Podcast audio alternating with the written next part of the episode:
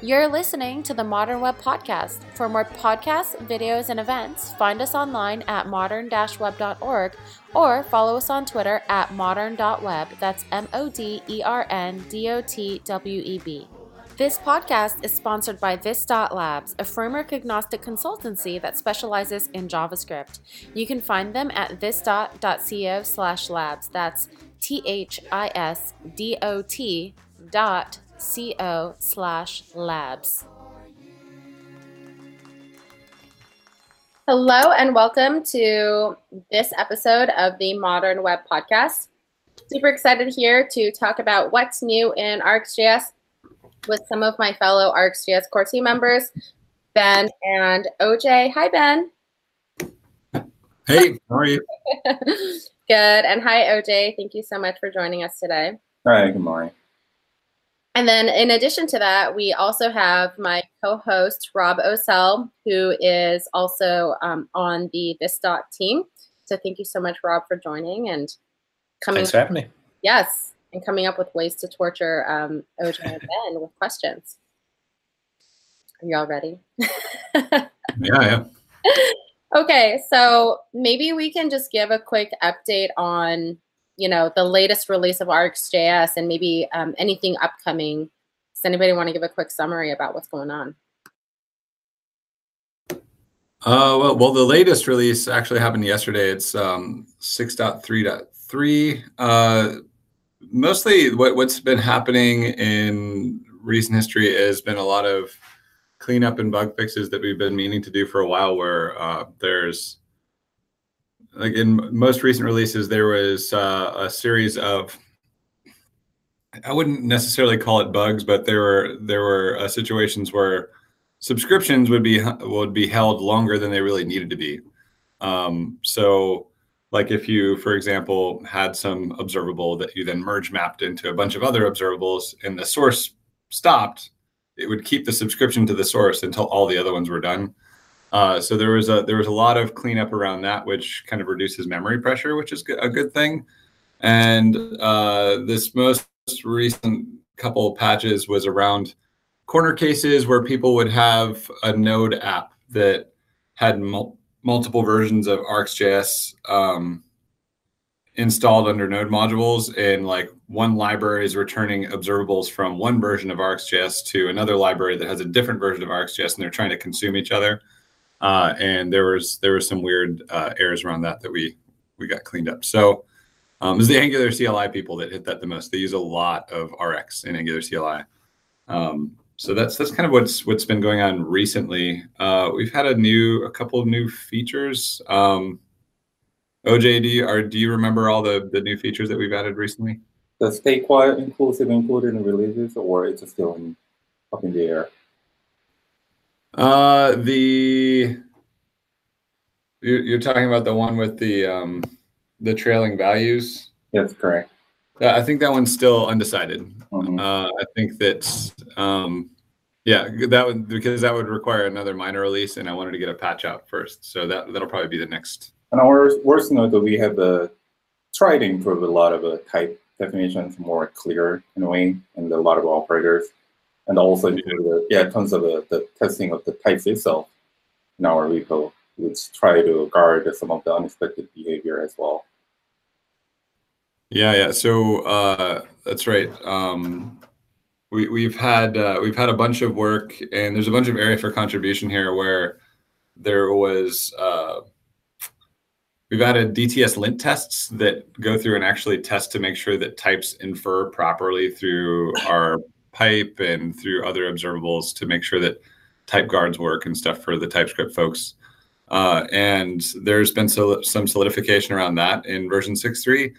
Uh, there might be some people that when they update will suddenly have build errors, TypeScript errors, and it's generally because they had um, bad typings in there or TypeScript suddenly is catching things that um, they didn't realize what was off. Like in, inside of Google Three, I know when we when I'm going through trying to update, uh, there were there were apps that hit uh, things where they had an observable that was trying to dematerialize um, uh, basically dematerialize an operator that expects a, a, notification, an observable of notifications, and they were just trying to dematerialize a, an observable of random objects, which uh, should be a type error, but wasn't prior to to six three. So we've got typings improvements um, that'll help people catch more problems. That's that's kind of a big thing. Might be a pain for a few people, but uh, it's a good pain. They should they should fix those things.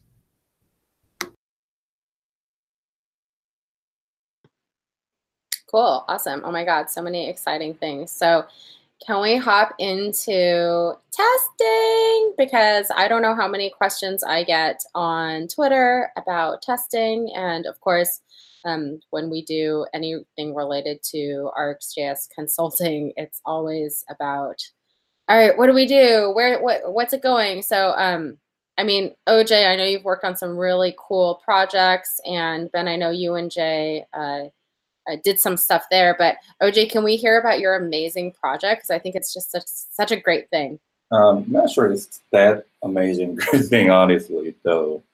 So before, yeah, introducing my one, there are a couple of uh, currently known testing framework for the RxJS core library itself already includes test scheduler.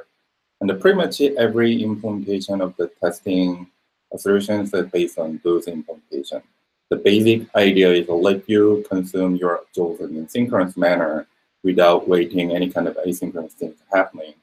And then my library thing called RX Sandbox is a kind of improved version of the test scheduler that you can have a more fine-grained control controllable marble diagram what you use in the core library, and then add some kind of more fancy syntaxes to having some long-running library and uh, the observables in a reduced manner and vice versa. Cool. Um, ben, do you have anything to add into like sort of the stuff that's been going on with RxJS and testing?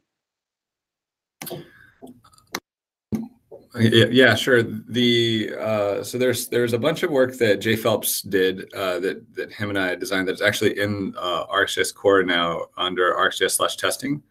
Uh, and that work basically is that um, when you create an instance of test scheduler, there's now a method on it called run. And if you call it, and there's there's documentation around this too. Um, if when you call it run, you pass it this function, and inside that body of the function, you can set up all these marble tests. And when that function is done executing, which it is, it executes synchronously, it then flushes all those tests in and does the assertions. Um, in uh, the experimental branch, so the experimental branches should really be start. We should probably start calling it the next branch because it's it's got all the work for RxJS seven in it. I've been porting the RxJS uh, tests uh, direct like copy paste over to the new branch and then converting them to use test scheduler.run.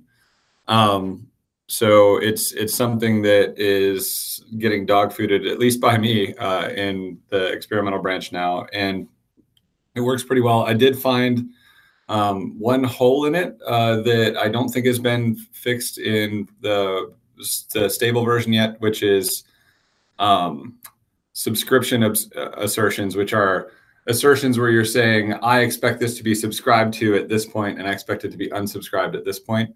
Uh, they don't work uh, in currently in the in the run mode, and there's a variety of reasons for that. There's an issue filed. Um, it's a pretty easy fix. I think we can get that out soon. But um, yeah, the the when people ask about what should I do with testing, uh, the marble tests originally were designed to accommodate testing the, the RxJS library itself. And we thought well wouldn't it be great if we could make these some make this something that other people could use? And other people can use it. Uh, it's there the some of the stuff that jay added uh, and and i helped him design was around the having having the idea of what if you want arbitrary time units in your tests so you know what if you want to say this observable waits for five days and then does something. Like you can't really do that with marbles. You'd be typing hyphens forever. Like it, you know, one millisecond per hyphen or 10 milliseconds per hyphen or whatever, whatever. It would just be insane. So um, it's there's some syntax that's been added for that.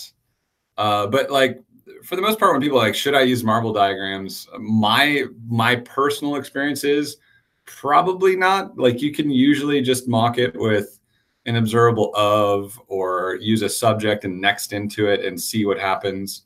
Um, those things are totally valid, totally fine. They're not like less good than using marble diagrams.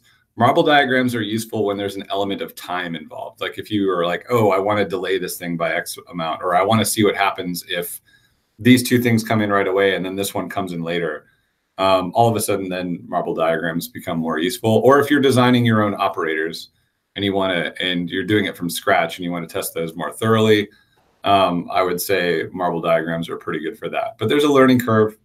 Um, it's not a horrible learning curve, but there is a learning curve. Uh, and I think for the 80% use case where people are like, oh, well, I have this functionality that depends on some observable that gets a value, um, you can use observable of that value or some mock value, or you can use a subject and just next values into it and see what happens. And that's those are totally valid ways to, to test things. I so in my cases, I use uh, Marble a lot for the, testing, the testing the Redux observable cases uh, that the epics having the several different actions coming in and it transforms into some kind of different values. So not only for those kind of, well, of course, uh, the Marble testing is very useful when it comes to time matters that as Ben just said. Also, I find it sometimes very useful if you just want to have a high level diagram of, okay, what's happening in certain action and sequences, even though you don't care about the time a lot. But I also agree that not all of the testing should be written in Marble test, because if you sometimes try to write some of the operation in a Marble testing, you're gonna feel like very awkward situation that uh, sometimes Marble is just not right fit for them. It's a as Ben said, completely fine that you could assert in a different way, or even try to use it before it's a legacy way of the test scheduler mechanism. It's a perfect fine way of doing that. But still, team wanted to have a, some kind of a right product level of the testing assertion suit that anyone can just uh, opt into it as soon as you install RxJS. Yeah, and just going down one level um, to you know most most of the questions that I actually get are just, hey, uh, well, you know, to test, all you need to do is just add a little tap operator through your observable chain, right through your through your um through through your different chain, and and and actually like figure out where the actual issues are. And um, I don't know if you guys know of a good blog post to sort of how to use the tap operator to sort of like step through different things. But as beginners are learning, I feel like that for some reason is not, uh, you know, basically do a tap and then a console log. Um, I mean, those have been the most basic things. Like Ben, do you want to talk about that a little bit more? Yeah, sorry, I, I actually was was booted off. I don't know if it actually looked like I was booted off, but I lost connection there for a second. Um, so presumably you're talking about debugging. Is that? Yes. Yes. Uh, all right. So there was, I had like a brief Twitter rant about this the other day where uh, when you're debugging things in code, um, a lot of really like pro developers will just be like pedants about you should always use the debugger statement or breakpoints and then step through your code. And those things are great. However, uh, when you're dealing with things that involve a lot of concurrency or event coordination, you need to know the order in which things happen.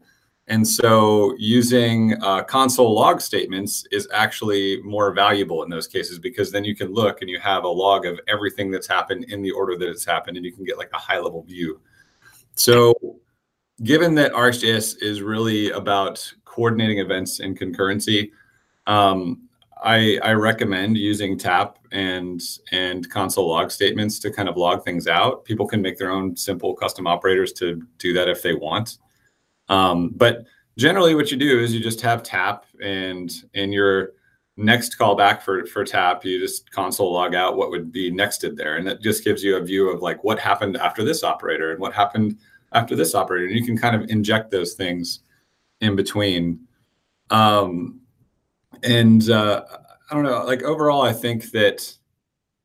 Um, I think that that's probably the best approach to suss out most problems that you run into in RxJS, which is just a lack of understanding of when certain things are happening. Um, the time where I would actually step into something with the debugger would be uh, if I was seeing something where like a particular mapping wasn't coming out right or a particular an error was thrown in a particular spot like then you've kind of narrowed it down to something's happening in here i'm going to go ahead and go and, and, like set a breakpoint in there and step in and, and see what's or happening. subscriber behave in some kind of an unexpected way.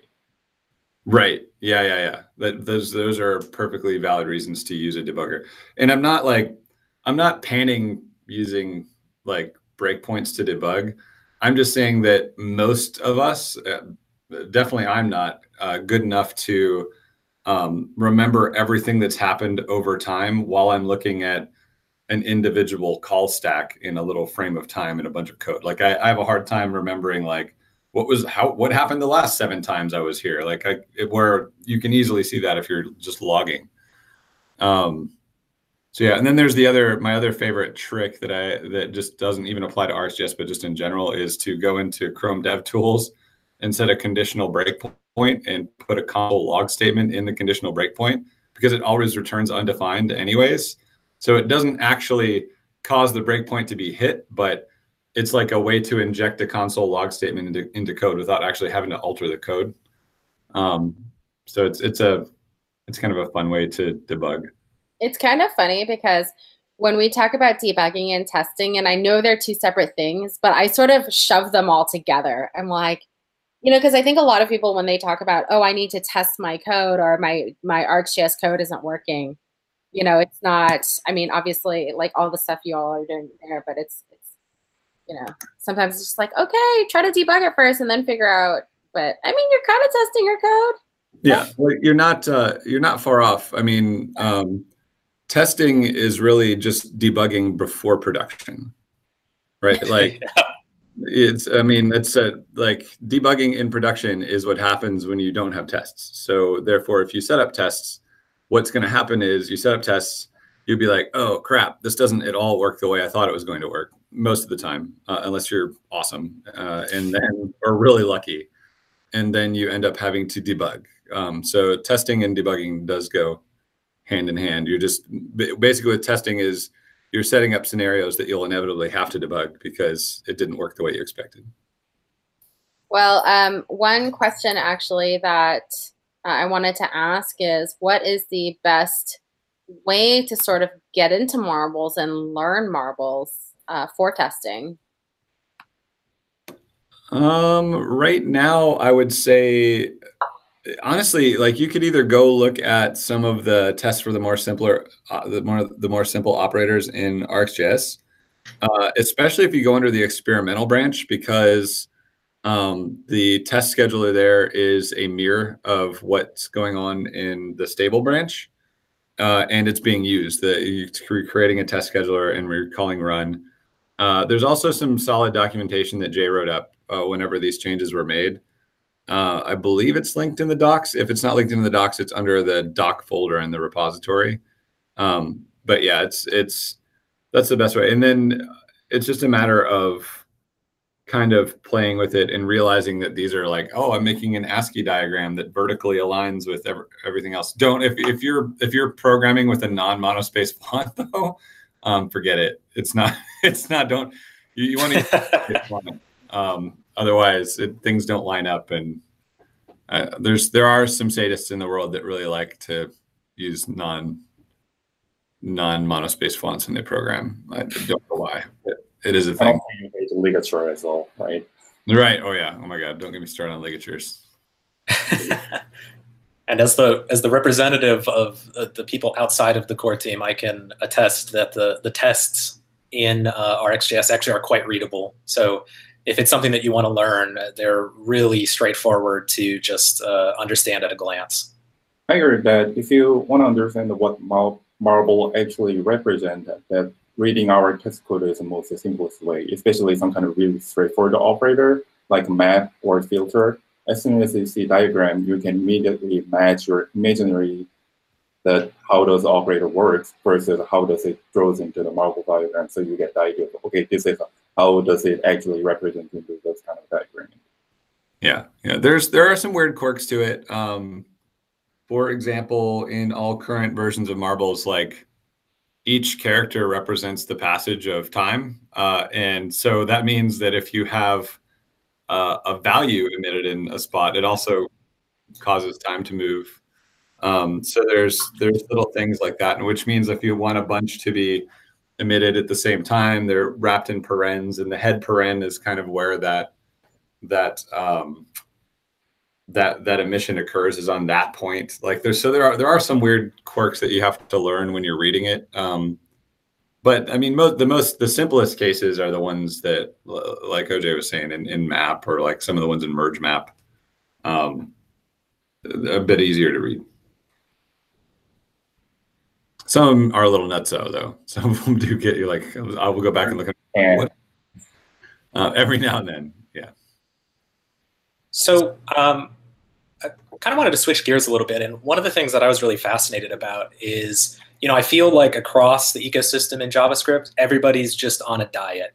Suddenly, a lot of people are really looking at bundle sizes and they're really thinking about squeezing all the bytes they can out of their libraries. And I know RxJS has actually lost a lot of weight, right? From moving from 5.5 to 6, something like 36 KB down to like 12 right now or something in that neighborhood. So I was kind of wondering, um, you know, how uh, you know how's that process going? Where is it going in the next versions? Is there anything that you kind of wanted to talk about about you know how you're kind of keeping being mindful of the the bundle size? Yeah so the the change from 5 5 to 6 that made the biggest difference for people in bundle size actually um, like code wise RxJS didn't really change in like the amount of code that we were shipping what happened is we reorganized code to make it more tree shakeable. So uh, when when bundlers are going through, and we were able to mark some of these um, uh, some of these modules as pure. Um, when bundlers are going through, it, it can say, "Oh, well, here's here's all of these modules coming from RxJS. They're all pure. We're only using these ones. Shake away everything else." Uh, so that's that's the big savings uh, for version six. Now, uh, version seven, which is under the experimental branch right now, there's a whole design document around it. Um, it's based off of loosely based off of Andre Staltz's callbags, but it is different than callbags uh, for a variety of reasons, mostly related to size and, and a particular use case. Um, but uh, it's even smaller in that everything's kind of implemented as a function and we're doing some kind of goofy things uh, to patch methods onto functions, but um, for the most part, what the result is is smaller library size and smaller um, and much much reduced memory footprint. Like if if every subject, for example, is nothing but a function, uh, as opposed to an object with several functions on it, like the memory footprint's obviously going to be a lot smaller. Um, but uh, the like so far the experiments there are to take um, basically I've, I've taken the TypeScript code from that library and put it directly into a newly generated Angular CLI like Hello World app. And the original footprint um, for RxJS 6 in that app was like 17K. And with RxJS 7 or experimental, whatever you want to call it, it's reduced to 7K. So it's a substantial reduction in size.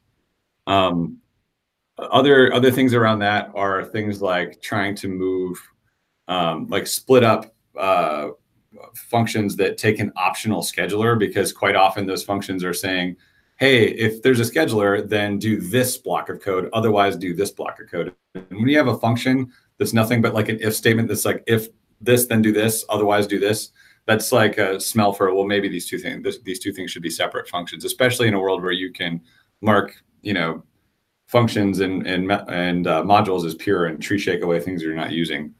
Uh, so that's that's another thing that the experimental branch is is kind of doing. Great.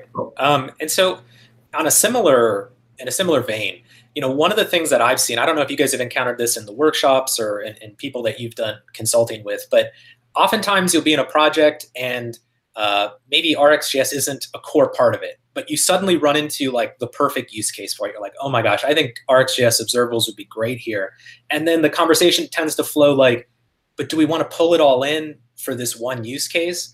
It, you know, I think getting it adopted, um, getting wider adoption would rely on having a good answer to that question. It, do, do you have anything particular that you say to teams that are saying that? Like, is it worth pulling in? I only have like two places I want to use it. Do I have to use it everywhere? Like, what do you say to people when they kind of have those concerns that's sort of limiting them, you know, playing around with it or using it in their products?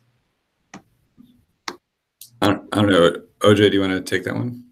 Uh, yeah, I'm hitting those kind of situations from time to time. And, uh, my usual advocate is uh, I'm kind of biased that to try to use it first and to see how, how it does builds. But it really depends on uh, some kind of a use cases, I believe. Because uh, even though I believe RxJS and observables are quite great and uh, kind of easy to use, but it also have some kind of steep learning curve to some people. So let's just say you have only a couple of use cases and you are so into it, and then introduce it, and then you are not maintaining those code, then the, those products will gonna be at risk at some point that someone, anyone doesn't know about the, what kind of tool codes this is doing, and you have uh, someone have to maintain it in that way. So the general consensus is, if a feature really feels useful, and even if it's a kind of a small scope that changes, I think it's better to have some kind of consensus. Okay, this is some kind of paradigm we can live into that. So sometimes I don't use this metaphor a lot, but it's just some kind of utility built like a Lodash. So in your some kind of code bases, you probably have a small places of using Lodash only, but also a lot of people still understand what code actually does it. I feel that in that way. So having small places of usage is perfectly fine, but also if you have some kind of team to maintain those code places, then the team also have some kind of understanding what code it does. Great. Yeah, I I think I agree. You know, I I think what you were saying earlier that the newer versions of the library being so much uh, more easily tied in with tree shaking uh, to reduce bundle sizes. I think maybe some people might not have realized that that kind of progress had been made, and that uh, realistically, you know, you, you kind of get what you are using. Um, and so, if there is anybody watching that you know hasn't uh, played around with it a while or that was a concern, that may be something that you want to you know take a look at it again just to see you know how it you know how it shakes out for you. So one of the one of the things I would say to people too, because this is like a broader question, right? Like it's not just RxJS. Of course, um, yeah. Is I mean, if you think about the same argument that people use for frameworks, uh, which is people are like, well, you know, I'd rather use the platform or the minimal thing, and I'm gonna I'm gonna you know kind of build my own thing. And inevitably, inevitably, what they end up build, building is a half baked, crappy framework, right? Like that's that's really what they end up doing. And uh, what the attraction is to using RxJS or Lodash, for example, like a lot of the stuff that Lodash does, anybody could write a method that that does some of the things with arrays, for example, that Lodash does. The difference is Lodash has been around for years. It's had thousands and thousands and thousands of people use it. Um, thousands of people contribute to it, and it's it's battle tested and hardened, and it's written properly, and it doesn't have the whatever mistakes in it that you were about to write whenever you tried to write your own method to do whatever. Um, so it's the same sort of thing. Like if you find yourself in a situation where I have to do a bunch of event coordination between these two different events, or I've got some streaming stuff, and I want to do something kind of fancy with it, like could you could you write imperative code to do that yourself? Absolutely. You don't need to pull in RxJS to do that. I have confidence that people are smart enough to come up with their own solutions there. The problem is that uh, they're going to create uh, buggy code around things that RxJS has already solved, debugged, and tested. So uh, I think that the the argument for using libraries, existing libraries or frameworks, is really just that they're more battle tested than whatever you were about to write. Uh, and uh, now in the days of like you're saying bundlers and and being able to tree shake those things away, like things away that you're not using. Um, you know, hopefully we're away from things where people are like, I'm going to use Moment.js for time, and they pull in like two megs of stuff, right? Like, I, I, I think that we're kind of away from those days. I don't know that Moment's really caught up with the bundling thing yet, but but they're they're the one that everybody picks on.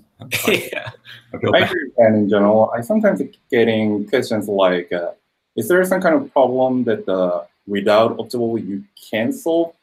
my answer is probably 99.9% there is nothing like that. You could probably solve whatever problems without observables involved into your code bases. But sometimes observable makes things a lot easier and a tested and a well-suited manner to having some specific domain of problem. So it's really hard to, uh, it's really important to find out what kind of problem you want to solve it and what kind of way you are solving. And if it's really fit with observables, then the, I recommend to use it. Great. I think to have a question from chat, and that is, uh, is there anything, Ben, to announce around support or integration of uh, async generators with RxJS? Uh, the experimental branch currently supports it. Uh, I started I started a PR to add it to uh, the stable branch, and it added a lot of code uh, to code paths that don't generally get tree shaken away, which was the main reason I kind of pulled back from that.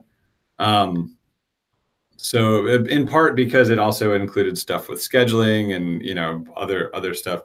Uh, there was also some debate around how it might behave, but uh, it does exist in experimental branch. I think we're, we're going to end up shipping it with version seven um, if we don't also ship it sooner. Uh, but uh, like really the only reason it's not in there yet is async iterator isn't really widely supported in browsers yet um, or at least it wasn't as of uh, several months ago and you know these these things move a little slower than than i would like but uh, and, and it would it, it, would definitely inflate the size of of rx and and current usage so um yeah that's i mean that's the that's, that's the long and short of it uh, I want it to be supported. I think that interop between those two types is really important. I know that, um, well, in, in the experimental branch, like I'm actually looking for async iter or async iterator. It's there's a symbol that you can put on things that are async iterators and in observable from to, uh, you know, kind of convert. Uh, but yeah, I mean, it's going to be supported. It's not supported yet. We've had, I've had my eye on it for more than a year um, I know that uh, people are excited about it, and it's not in there right now just for reasons. That's exciting. Uh, I love seeing all the things that are happening. Um, one question that we get a lot, of course, since now Ben, you joined the Angular core team, is, "Oh my gosh, what does this mean for other people?" And uh, you know, I'll go for one thing to say that this is actually not what we've seen in terms of the, you know, Ben and I run Rx workshop together, and we've actually seen a large influx of React developers wanting to learn RxJS, and quite a few people, of course, using Redux Observable to manage their uh, manage their side effects and things like that. Uh, but Ben, do you have any sort of official words of whatever for people who might be using it in Vue and React, and how the Angular team is separating that, or how you are separating it? Oh, it's it's uh, Igor and Misko and Brad Green. So Misko is my boss, and Brad Green is Misko's boss, and Igor is, I guess, a peer of Misko. I don't really know, but anyways, the, these are the folks that are kind of steering the ship for Angular, and they have from the beginning said it was very important to them that uh, RxJS remains a separate entity. Um, we get a lot of support, obviously, from the Angular team in that you know they're paying me to work on it. Uh, and we get Angular resources from time to time, like Jason Aden came in and worked on the RxJS compat stuff. Uh, they contracted, uh, I think, Minko to to work on the the RxJS TS lint. So um, the whole the whole of the RxJS community is really benefiting from the partnership with the Angular team. Uh, but the Angular team uh, knows it's very important to keep those two things separate um, there's not going to be like Angular specific features added to uh, RxJS. Um, I might, I mean, it, it, might come to the point where in our documentation, there could be some Angular specific instructions that to help Angular users with with RxJS, but we will also have that for React and Vue and other things too. So, um, yeah, I, it, it's important to the Angular team that these two things remain separate, and people shouldn't be at all worried that uh, Angular is going to take over RxJS or anything like that. Yeah, RxJS is a completely library agnostic. And for example, me, I'm using React and Redux in my work. And then I'm generally object if any kind of uh, some kind of library specific things are coming into RxJS ever. We have a kind of a really good example in a prior period that Ben, you remember that we had some kind of John specific patch discussions in our RxJS repo? Yeah. Yeah. Those kind of thing we eventually had to reject it.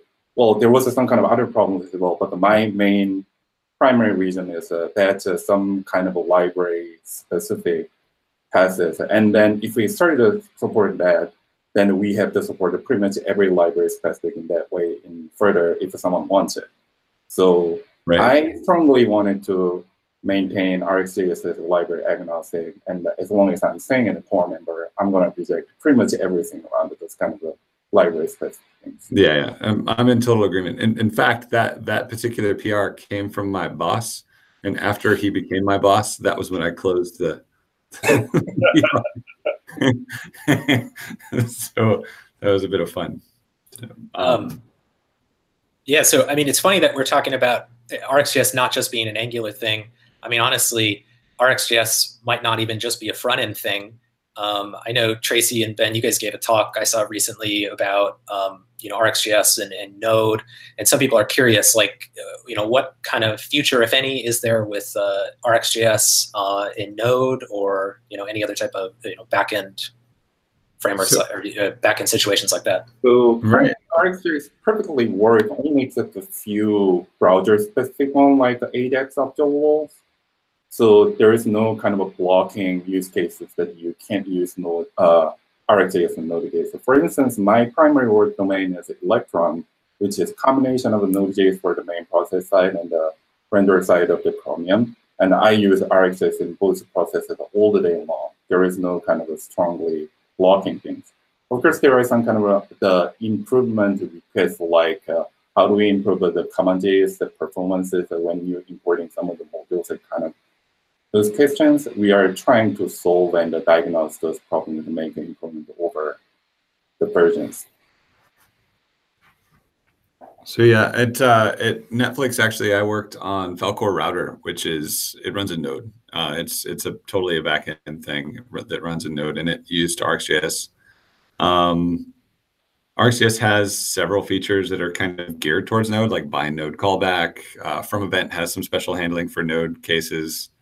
Um, it's uh, and I just found out recently that so uh, the npm downloads uh, for RxJS have been going bananas. They've been getting like more and more and more.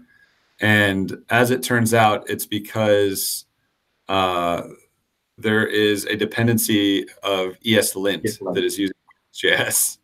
Uh, and that, of course, all runs in Node. Uh, so I, I don't think that um, anyone has to worry about our continued support for Node and the Node community. Like it's obviously important.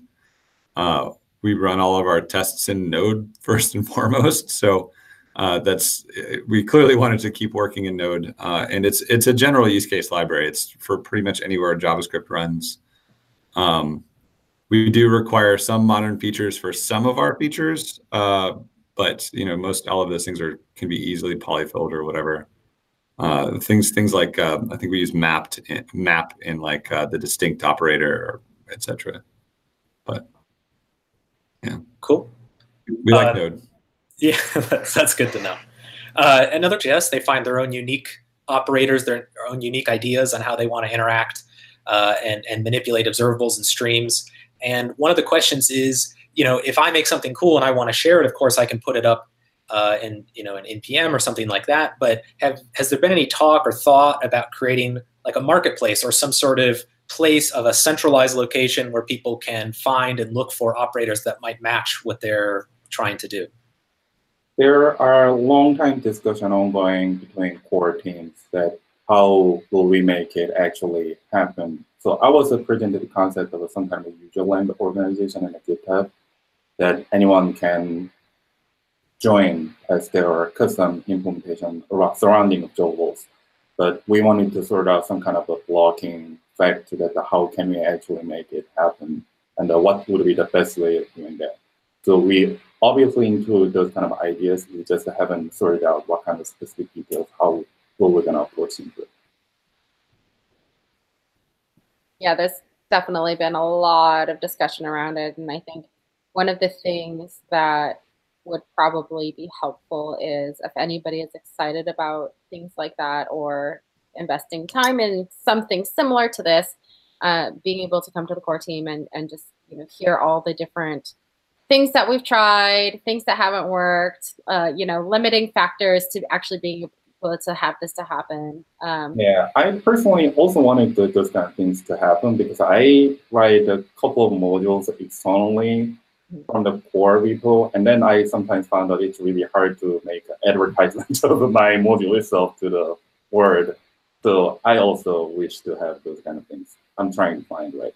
Yeah, it would be great if we could get something on the doc site that was like, you know, here you can search like this compendium of uh, things that people have made that use RxJS. You know, uh, we just there's there is a it's an all volunteer workforce aside from me sometimes. so so you know it's a, it's a lot of there's not a lot of um, there's not a lot of help for these things, but it's definitely something that we've all thought about. We all want uh, to have some a little bit more of a, a community, a set of community resources around this because I've seen some pretty great uh, custom operators that people have made that we don't necessarily want to ship with RX, but I would like to point people to if they're looking for something similar. Um, you know, it's just it's just a matter of getting people together and discussing it uh, on a GitHub issue and then getting the work done. And those those things in open source are not always the easiest things to, to get done.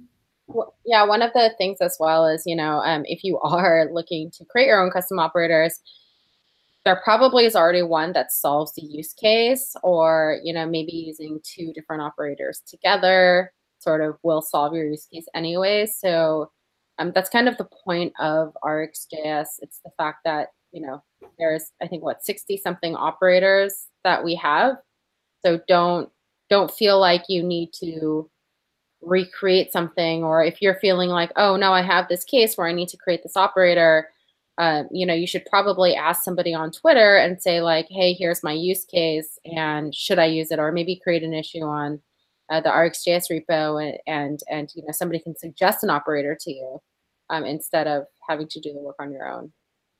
Right. Uh, maybe even want to publish an operator that you use all the time that's actually made from other operators too. Uh, I've seen that. Um, totally valid. Uh, things like incremental uh, step back uh, retries and things like that. I've seen operators built around those uh, scenarios that we don't necessarily want to publish as part of the core library, but um, utilize different pieces of the core li library. So, yeah. yeah. Well, uh, you know, one thing that I've been very excited about as of recent with the core team is that, you know, we started off, uh, I think it was last year actually, with the RxJS docs team or learning team. And we sort of started expanding from that um, and you know getting more people involved in the project. And what we've actually been able to do lately is add more core team members and the you know the the the RxJS core team has significantly grown and we've gotten some amazing uh, contributors like uh, Nicholas Jamieson um, this guy Deddy who I met at NG Australia is starting to contribute a lot more as well um, Jan-Niklas, who's an Angular developer, has been helping, uh, you know, lead a lot of the Docs initiative as well. Um, you know, again, all of these things are what are people passionate about, or sometimes it's okay, what are people needing from a business use case and able to actually do the work uh, in RxJS that's needed. But we are really, you know, one of, one of the biggest pain points for me right now being on the core team is we're trying to do this overhaul of the docs and so we kind of have this we have this one repo of docs, we have the old docs that are still in the, the whatever repo, and then we have these new docs, which are the the docs that you currently see that are generated from the API. And we're, we're still kind of trying to consolidate all of them. Myself and Jan-Niklas made this video on what you can do to just basically like copy paste information from the different repos to, to get us there faster. And so we'd love help with that. Um, but you know, it's it's a very welcoming place. I mean, I I'm very happy to be on the core team. I'm very happy to be able to work with people who sort of, you know, support beginners and things like that. And you know, you don't have to be scared, you know, to to come and hang out with us and and contribute. We Yeah. also have an RxJS Slack as well. There's uh I haven't I haven't rejected too many um I haven't rejected too many uh, PRs on on RxJS. And when I do, I'm always super apologetic because I always feel bad for people that are like they put in all this work and thought and then we have to reject their their PR for some reason. Um, I, I think that our community is pr- pretty welcoming uh, as far as as far as that stuff goes. Uh, so I'm I'm trying to make it, you know, I, we're all trying to make it safe for people to come contribute and not have to worry about rejection or, you know, we'll never socially reject you. We might reject your PR, but we'll love you anyways. We'll love you because you made the PR. Yeah. There are some domains we usually try not to accept, like a new feature or new API services. Currently, core team's direction is to try to not to load up the core API services. So it's really say the story. Sometimes someone brings a very detailed implement of PR of the implementing something new, and then the core team is saying, uh, we are not going to increase the service size. We currently say the story. It's a very, how do I say, heartbreaking situation. Well, you know, it's like before you start the work too, I think, and this applies to any open source project is, you know, me, especially if you're going to spend like, let's say more than 15 minutes on a PR, just, you know, talk to people, create an issue around the ideas, get it validated, and then you can spend, you know, the 8, 10, 12, you know, 100 Yeah, hours. I would like to suggest that actually our issue template sent for those purposes. So feel free to create a new issues anytime. And then if you can describe some of the details inside the issues, then sometimes we can acknowledge that, okay, this is something we never thought about it. And then someone can actually spend the time to implement it. And then we can make those kind of things that are actually happening. Usually the presenting PR process, uh, if it's accepted, it's really great. But if we have to reject it, we feel very sorry about those things. Well, I'm super happy to uh, have you know Ben and OJ and Rob all you spend some time with me. Thank you so much, Rob, for being my co-host. Uh, you can Thank you. find Rob on Twitter at Rob Ocell O C E L L, and uh, you can find me on Twitter at Lady Leet. That's L A D Y L E E T. Uh, ben, Ben, uh, you know, again, Angular team, RxJS core team. You can find him at Ben Lesh on Twitter. Um, or where else can we find you? We can find you on Instagram sometimes. But OJ, OJ, uh, yeah, you're gonna get an influx of uh, followers on uh, on on Instagram. Yeah, gonna follow OJ. OJ is one of my favorite people. Yeah, OJ, uh, and it's uh, so OJ you can find on Twitter at underscore OJ Kwon K W O N, and it's funny because every time I say OJ, because of Jay, our friend Jay Phelps, it's like oh, yay when we're frustrated. So we always think of you, OJ. Uh, anyway, so thank you so much for listening to this episode of the Modern Web podcast. And, uh, you know, to find out more, go ahead and look at our show notes. And again, we're super happy to talk to everybody on Twitter. If you are interested in contributing, you can direct message me and I will add you to the RxJS Slack channel. And other than that, we will see you soon. Great, Thanks. This podcast is sponsored by NativeScript. Want to use your web skills to build iOS and Android apps? Try NativeScript. NativeScript is an open source framework for building native mobile apps using technologies you already know, like JavaScript, Angular, or Vue. Learn more at nativescript.org